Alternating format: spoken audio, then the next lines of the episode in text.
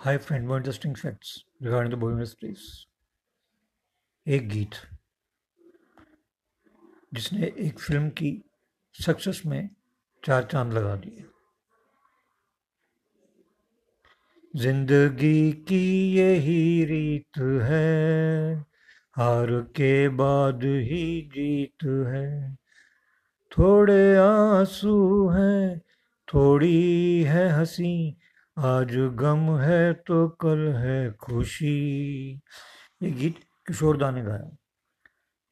किशोरदा और उस फ़िल्म के डायरेक्टर के बीच में कुछ अनबन थी, लेकिन इस फ़िल्म के हीरो। अनिल कपूर की रिक्वेस्ट पर किशोरदा ने ये गीत गाया, जिससे ये फ़िल्म मिस्टर इंडिया ज़्यादा हिट हुई। Thank you.